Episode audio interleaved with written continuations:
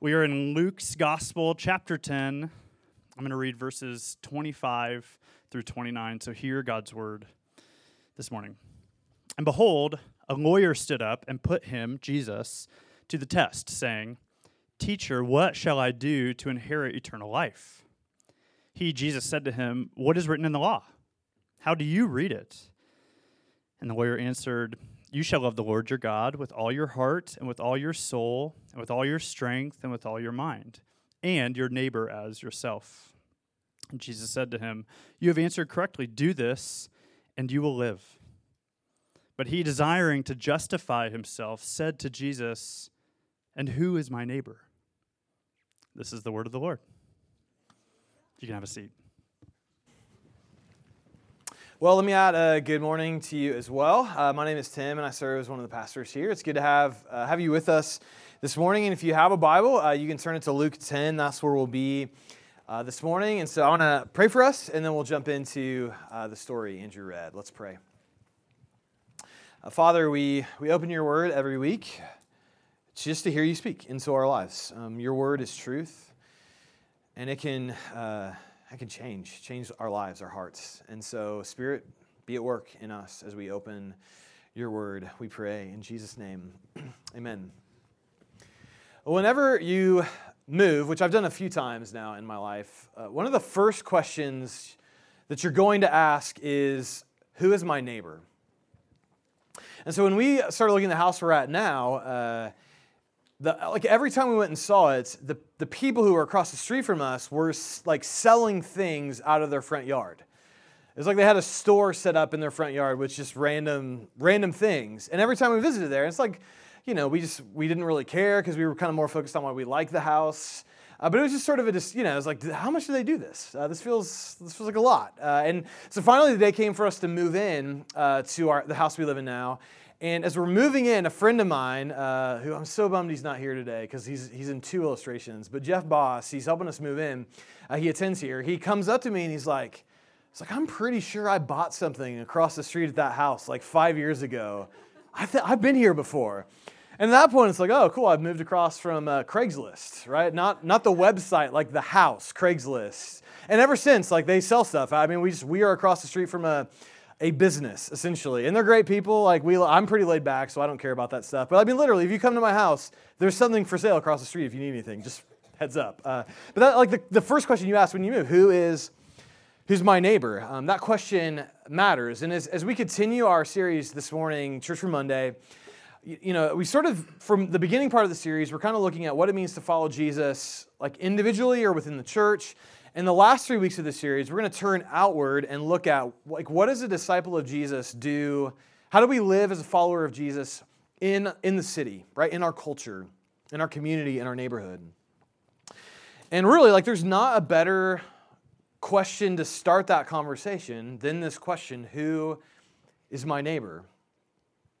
Right? Better than like some deep look at like how should Christians interact with politics or what's our view of Christians and culture and movies and all of like those really interesting questions. Really, it's like the beginning point for any way we interact with the world around us. It starts with this question, who is my neighbor? It's hard to imagine a more relevant Monday question than that. But there's a problem with the question. And the context sort of sets that up for us, which this question, who is my neighbor? It sounds like a nice question, but it's, it's actually not. It's not a particularly nice question. And when Andrew read, the last verse he read, when Luke introduces the question, he says that this guy, he says, but he, uh, this person asking the question, but he desiring to justify himself, which is not a positive phrase, said to Jesus, Who is my neighbor?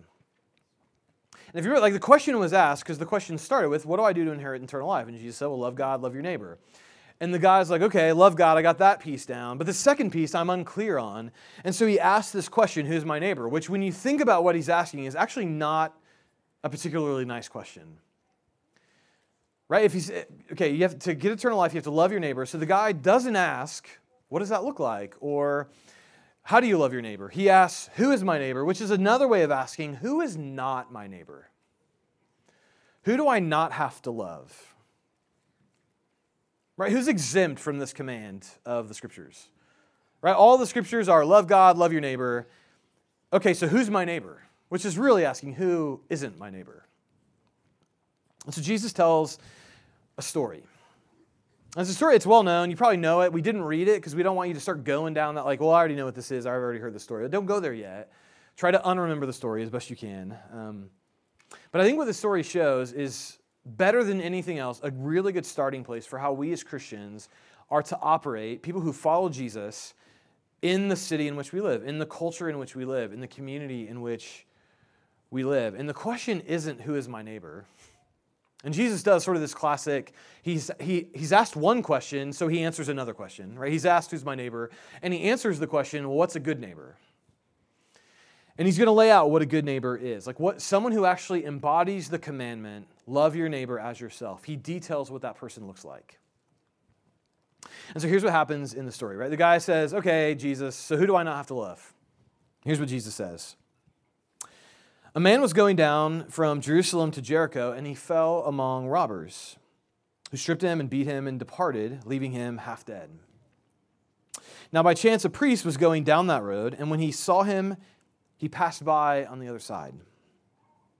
So, likewise, the Levite, when he came to the place and saw him, passed by on the other side. But a Samaritan, as he journeyed, came to where he was, and when he saw him, he had compassion. So there's one difference between what, who would Jesus define as like a good neighbor and someone who's not loving their neighbor as their self, and that is compassion. Right, the priest, the Levite, they see the guy half dead on the side of the road, and they step over him. The, the Samaritan sees him and has, has compassion. And that, that shouldn't be surprising because Jesus is often, this word compassion is often used to describe Jesus in his posture and attitude, attitude towards the people around him. So in Matthew 9 36, Jesus, he's around a bunch of crowds. It's actually the, the people who will one day crucify him. He's around these people. And Matthew writes this about Jesus. He says, When he saw, when Jesus saw the crowds, he had compassion for them because they were harassed and helpless like sheep without a shepherd.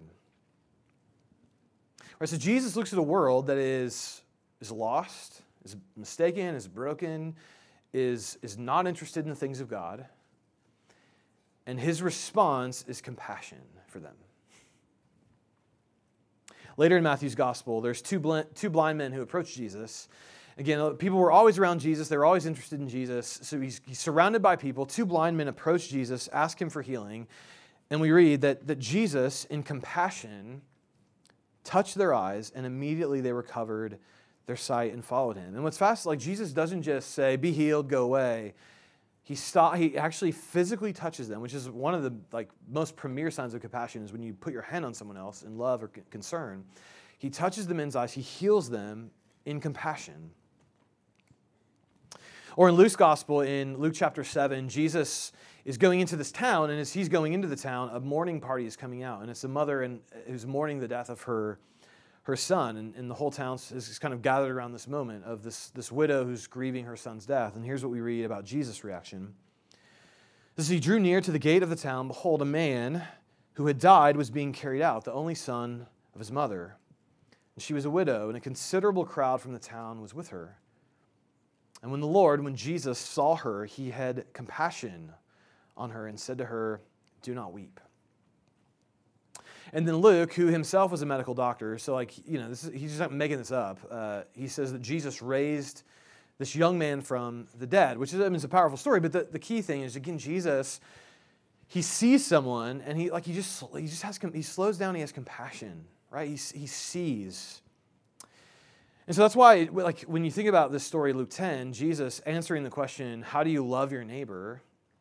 It shouldn't surprise us that he begins with saying there were two people who didn't who did not have compassion, and there was one who did. The question uh, Jesus wants to answer is not who is my neighbor, who do I not have to love. The question is what, uh, what, what's a good neighbor? And first, a good neighbor is someone who has a compassionate heart. Right? And when it comes to our Monday life, like it's so easy for us to lose compassion with the people we work with with the people we live with, with the city and the culture in which we live, which is, is sees the world very differently than us. It's very easy to begin to lose our compassion. And even worse than that, we live in a, in a, in a society that rewards a lack of compassion. Right? You know, the, the stupid memes that go on, on social media, which is watch this person own this other person, right? This is like these argumental like things on video. Like we, we, we love seeing people get destroyed on, like there's no compassion anymore. Or beyond that, if someone has an op- excuse me, an opposite politics of you, or is in a different socioeconomic class, like there's all sorts of like uh, encouragement to to look at people in ways that lack compassion to see other people in extremes, unworthy of our compassion or our, our grace. And what's saddest for me is like I see plenty of examples online or in our media today of Christians who take the bait and live lives that are not marked by compassion. And yet Jesus says, if you live in my way, if you want to love God and love your neighbor as yourself, it starts by being a compassionate person. And there's, there's just no way we can underestimate the shock, the confusion, the just what it would have felt like to these people Jesus is speaking to when he, when he sets up the story so that a Samaritan was the hero. Because if the guy, when the guy asked the question, who's my neighbor? Who do I not have to love? Immediately, like Samaritans would have been in that category and for lots of reasons. There was racial animosity, there was just lots of history, bad blood there between Jewish people and Samaritan people. And so Jesus, just like you could tell, he, the guy asked him the question, Jesus like, all right, I'm going to pick the guy that you hate the most. And I'm gonna, I'm gonna rub it in your face a little bit and make, make him the hero and make you think about the fact that there are people you are not seeing as your neighbor. And reading the story this week, I just I wondered like how much, how much we as Christians uh, fall into that same reality where we have, right, we create a category of, of not our neighbor, people we don't have to love, people we don't have to have compassion towards. Because what Jesus is doing is saying you, you can't do that, right? The question, who's my neighbor, that's a wrong question. Because the moment you ask it, the moment you're assuming there are people you don't have to love. There are people that the commandment of the Old Testament, love God, love neighbor as yourself, there are people that doesn't apply to. And Jesus is saying no. The very person you don't think it applies to, it applies to that person. And compassion, it doesn't mean that, that as we, we live in a world where people like see the world very differently than us, compassion doesn't mean you agree with everyone or that you roll over and you never speak truth or you don't have like a, a Jesus way of viewing the world. What it does mean is like Jesus, we, our, our first reaction to this world is compassion. Right? It's sheep without a shepherd. It's a broken place. It's there's so many things deeply wrong here. And our first reaction is this is not the way things are supposed to be. Compassion is where we start. And when I first uh, started thinking about planning this campus, you know, we were in Olathe. We thought maybe we might want to go north, and so we, we looked around Shawnee. Like, what's Shawnee like? What's what's this area up here? And what I found just immediately interesting as I talked to city leaders was uh, Shawnee. What's interesting, or one of the interesting things here, is there's a lot of uh, low income or Section 8 housing in Shawnee. Most of the, that housing in Johnson County is here in our community, and we're actually on 75th Street. Like we're in the midst of that here in this physical location. And a lot of those folks, um, as I've gotten to know some of them, a lot of them are here. They work two to three jobs. They're, they're here uh, for the economic opportunities. There's more jobs in Johnson County than other parts of our city. They're here because Shawnee Mission School is a good school district, and so they want, they want their kids to have a good education. And yet, as I talk to people within this city um, about those apartment complexes, those people, oftentimes uh, there wasn't a lot of compassion. I'll, I'll say that. Even there was one apartment complex in, in particular that's sort of well known within Shawnee. Uh, it's Cottonwood Park, and I heard multiple people refer to it as, as Cotton Hood, not Cottonwood, um, from like city leaders who, like those are you know those are people in your like in your city. And when I when I when I thought about that dynamic or the place in which which we live, it's it's just real. It's interesting that on one side of Shawnee is one of the wealthiest parts of Johnson County, and across the street is some of the, the most economically disadvantaged parts of our city. And I've always wondered from the beginning as a church, what does that mean for us? And about a year ago, uh, Axiom Properties, a apartment complex group that actually owns many of the apartment complexes around Shawnee, uh, they called us. They called me as a ch- and said, "Would your church have any interest in just building relationships at one of the apartment complexes around Shawnee. And the person who called me actually goes to our Leawood campus. His name is Steve Brown, and Axiom Properties is a really fascinating business where they, uh, I mean, their essential business model is they find apartment complexes that are run down, not very well taken care of, that are for, uh, you know, lower income people, and they go in and they they rehab those places. They make them look nice. They provide good, affordable housing to people, and it's a company run by Christians, um, even though they wouldn't like wave that flag super aggressively. They're run by Christians. They come from a Christian frame of mind, and their desire is to give like a dignifying place of work to all people. And and they called uh, they called me and said, "What like how could you help?" Uh, partner, in particular with this Cottonwood Park uh, apartment um, complex. And so, what we did last year, we just had like three cookouts out there. It was super simple, super easy, just got to know folks, uh, uh just got to know people who are within our, our, our city. And, and Steve Brown, who we're going to watch a video of in a second, he did all the heavy lifting. Um, and he's an incredible guy. And what we wanted to do is, is kind of show across campuses this morning, just a look into how uh, compassion enters into his Monday uh, work. So, take a look at this video.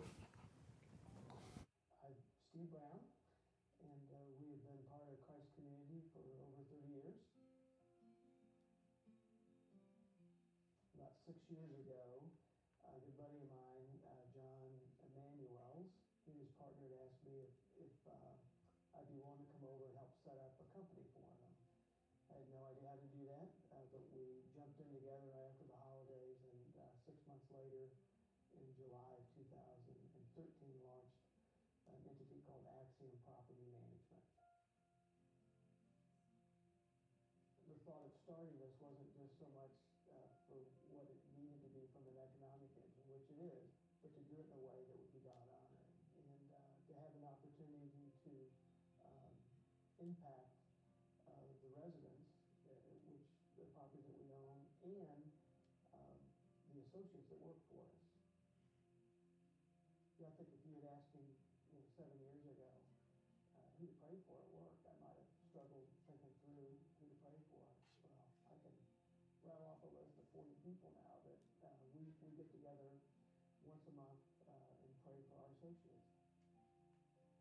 properties that we take over are, uh, that are older, they've been neglected often by the owners. So all that, I think, is part of just peeling, peeling back some of the darkness too, just in the sense of taking a property that is neglected and making it better so that the community around that property also sees a little bit of God light as well. last spring, I was over here and we had a, a young high school student commit suicide.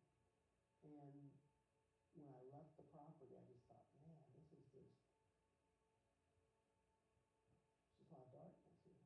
And uh, I didn't know where, uh, I knew we had a campus in Shawnee.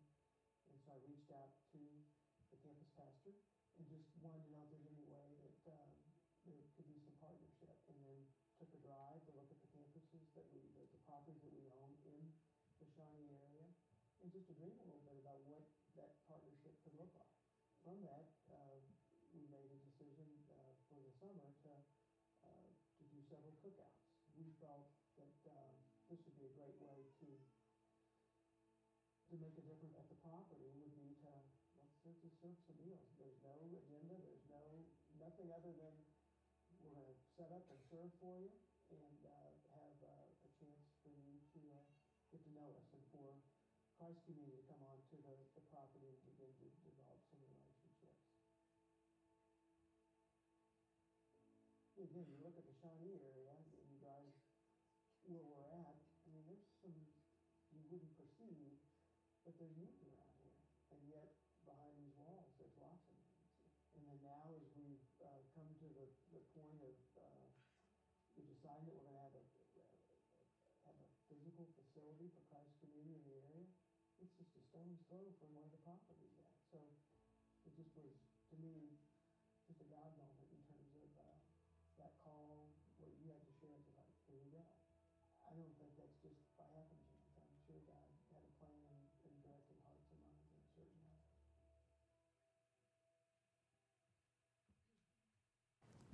Yeah, Steve, Steve's an amazing uh, guy and embodies to me so much like of what a Christian should look like, which is seeing a place not as a and people not as like a punchline, but as like a part of our community. And you know, coming ahead this year, we're just going to continue to do Friday night cookouts. We don't, you know, we don't get over our skis. It's just we're trying to get to know folks uh, over there now. And if you want to be a part of that, we'd love to have uh, love to have more help. Again, it's there's no agenda. We just we cook food, we hang out, we talk to people, we put a basketball goal up, shoot baskets. That's it. And there's some amazing people. Um, there that we've gotten to meet and get to know over the course of that process. And so, if you in any way want to jump in with that, let me know. I'd love to talk to you about that. It's like my boys. It's like the favorite thing they've done in the last year is going and hanging out uh, in, in those cookouts. Um, and so, yeah, Steve. Steve uh, it's compassion, right? His he sees a place, and his his reaction is compassion. Axiom Properties as a business, right, that makes money and, and uh, you know it's hiring more and more people, yet still operates from a place of, of compassion.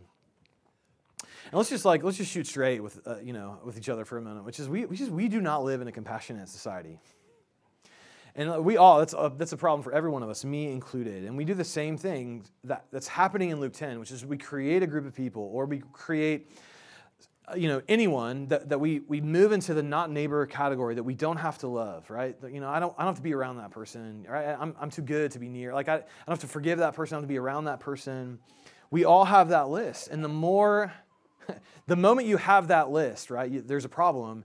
And the moment you have that list it's just going to grow. And there's going to be more people you slide into those categories right? That, that you that you move into. I don't have to love them right? I'm, I'm exempt. They're not a part of love god love your your neighbor if, you know, if I say anything, it's like just don't lose your compassion. Stay with Jesus. Stay in the way of Jesus, and you you will have a compassionate heart. That's where Jesus starts with this guy, but then he continues. Uh, here's what happens happens next after the Samaritan sees this man and has compassion on him. It says he went to him and bound up his wounds. Lost my place there. There we go. Pouring on oil and wine. Then he set, uh, set him on his own animal and brought him to an inn and took care of him. And the next day he took out two denarii and gave them to the innkeeper, saying, Take care of him, and whatever more you spend, I will repay you when I come back.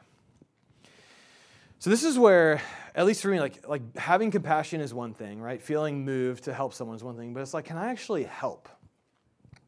Right? And that's, oh, that's where we all maybe get stuck. I was like, what do I, how can I actually help. And I, I, think the moment that comes to mind, so this is the Jeff Boss story number two of the morning. Uh, I'm so bummed he's not here. But when we were on the, the first plane uh, to China, first trip to China, during the flight, they came over the, the loudspeaker and said, if there's a medical professional here, uh, we need your help. A passenger needs your help, essentially. And I so badly wanted to help, right? It's like, well, I'm a pastor. I can pray, maybe heal, you know, I don't know. We like, I so wanted to help, but I couldn't because I have no medical training whatsoever. I could pretend to be a doctor pretty good, I think, but that wouldn't get me very far.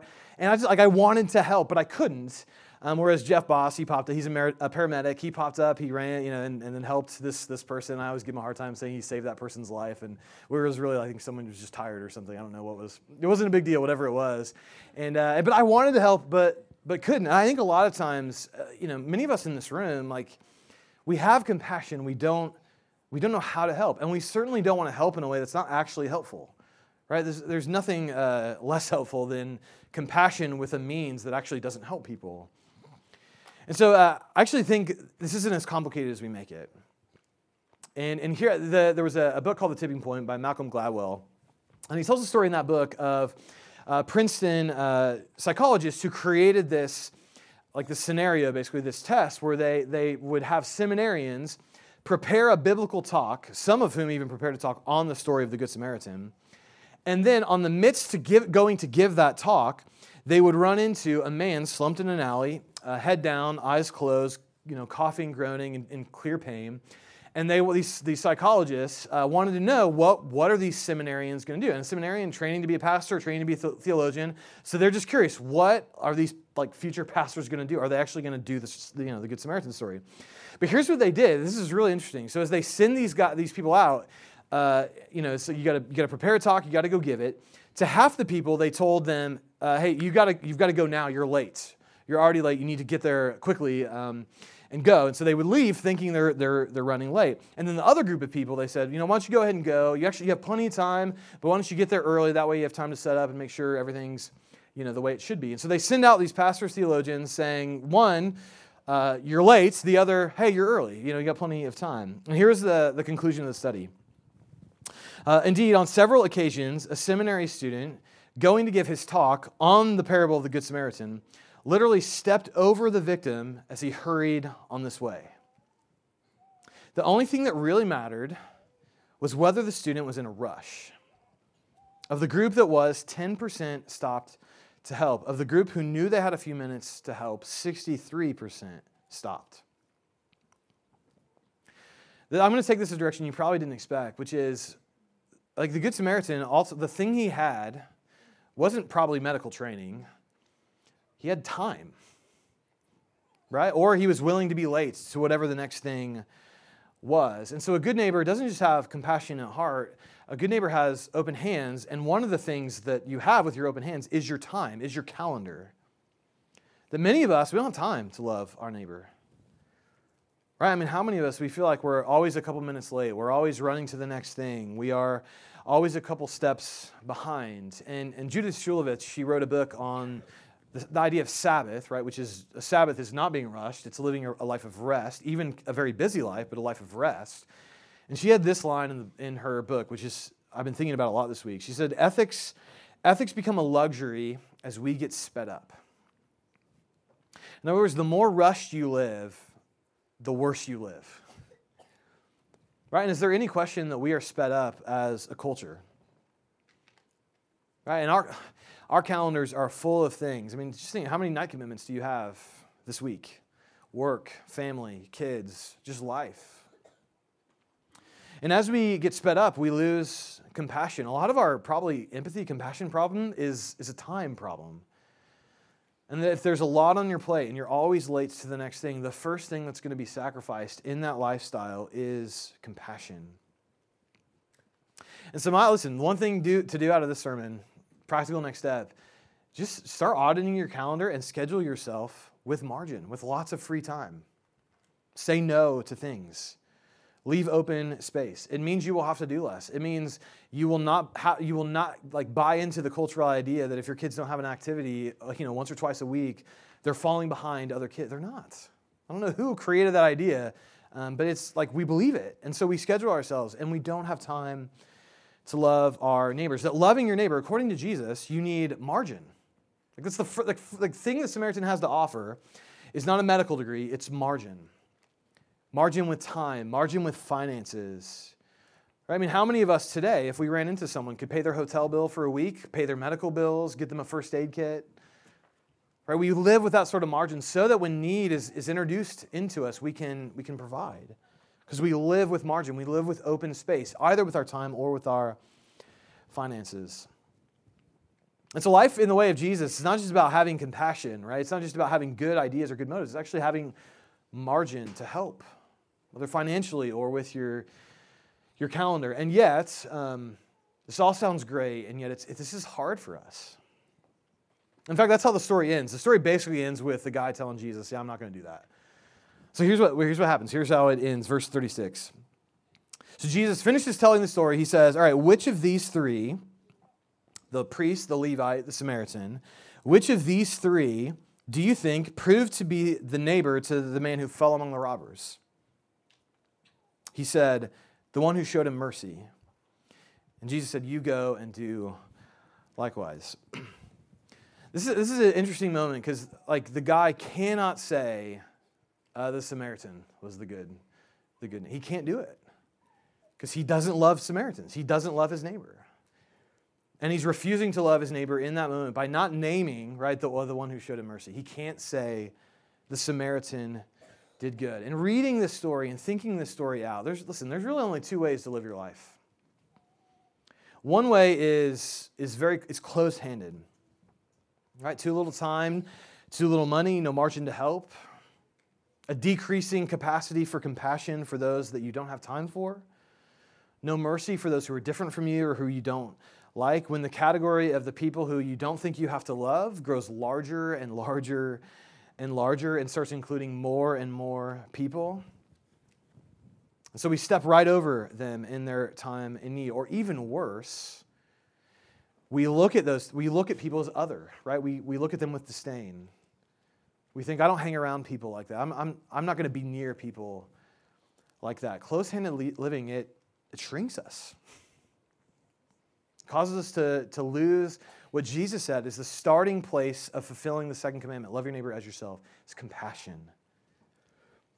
The other way to live, the way of Jesus, is a way of, of open handedness, right? It's generosity. That a good neighbor doesn't just have open hands, uh, has a generous heart.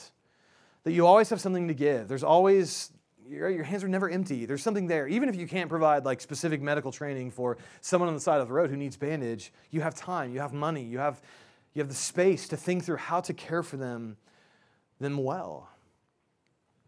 And here's the deal: like it's easy to say, "Yeah, you're right. That's good. That's good stuff." But think, like, think this out: your Monday life, the categories of your Monday life, how it's so easy to increasingly become close-handed and turn in on yourself and lose the compassion and love for your neighbor. And I did that this week. I thought through, okay, work, home, uh, and, and city, the culture in which I live. And in first place, work you know, my personality bent is, is I like to do things myself. Like, I, I, it's really hard for me to give things away to other people because, like, I have very specific designs about how I want things accomplished. And if, any, if people aren't going to meet my supposed standards, it's like, well, I'll just do it myself. And that's a terrible way to live life. It's actually a terrible way to be a pastor because the whole point of like my calling as a pastor is to like give other people things and empower them to go and serve God and their, their gifting. So it's a really bad thing. And so I've been it's something I've been working on. And I sent an email to one of my my mentors and just said, hey, I'm thinking about delegation and how to like hand off work better to other people.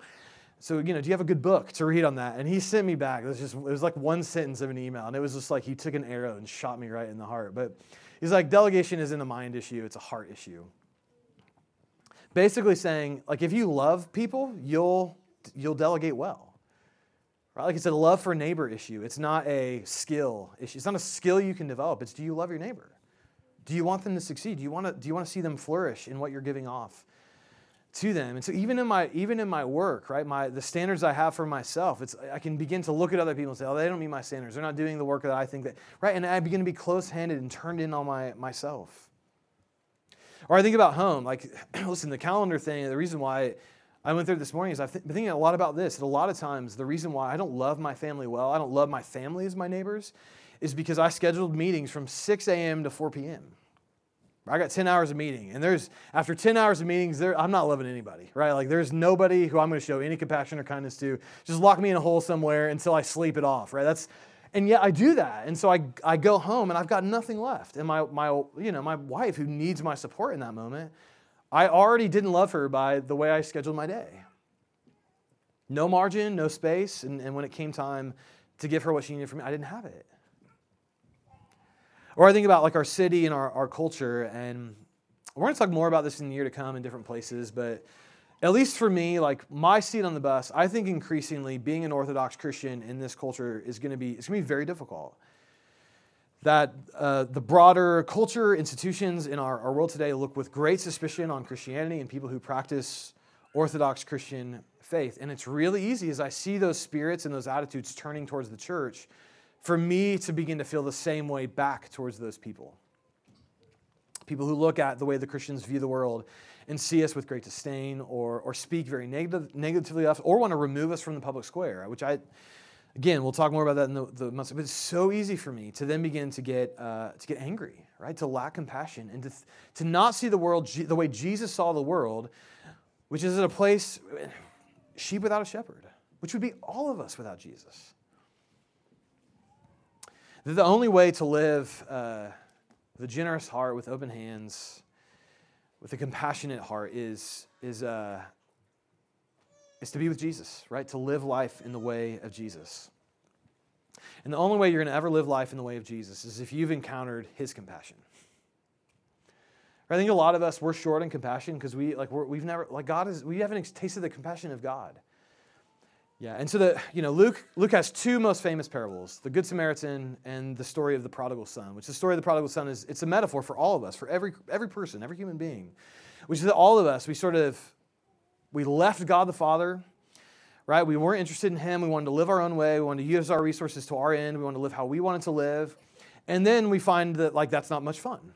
And that leaves us alone. It leaves us broken. It leaves us uh, full of shame and guilt. And so in the parable, this guy, he's, he's literally, he's eating next to pigs. And as he's eating next to pigs, he's like, maybe I can go back and, and live in my father's house as a slave. Maybe. So, so he figures out, okay, so I'm going to go ask for my dad, let me be a slave here. And as he's returning home, as Jesus tells the story in Luke 15, here's what here's how Jesus depicts the scene as this son, or read me or you, all of us, when we, we leave our life of selfishness and self centeredness, as we leave that life behind and as we return to God the Father, this is God the Father's reaction back towards us. While the son, while the daughter was still a long way off, his father saw him and had compassion. Same word. And he ran and embraced him and kissed him. Now, how many of you have seen a father like run full steam ahead to embrace their, their child that just did something really bad? And yet, Jesus, like that's what God the Father is like. He has compassion towards us. And until you let God the Father run you down, hug you, embrace you, kiss you, welcome you back into his family, of course you're going to live close handed, right? Without compassion, without generosity. And yet, on the flip side, if you have, if you have tasted that compassion, if you, are a, if you are in the way of Jesus, if you have believed the gospel, how could you ever not show compassion to anyone? Like, we, we should never ask the question to God is that person my neighbor? Do I have to love them? To ask that question is to completely reject everything God did in coming off his porch, running you down, embracing you, and showing you compassion. That if you live in the way of Jesus, you live open handed, always ready to give, eyes compassionate, like our fathers, and hearts generous, with always something to give. Let's pray. Father, we. We come to you now to, to taste your, your compassion, your gospel. And I pray as we, as we sing, as we take communion, as we, we move towards the end of this service, God, there are things that words just can't do. Your spirit has to do in us. And so we want to be a compassionate people. God, make us that by giving us a taste of your compassion towards us. And we ask this in Jesus' name. Amen.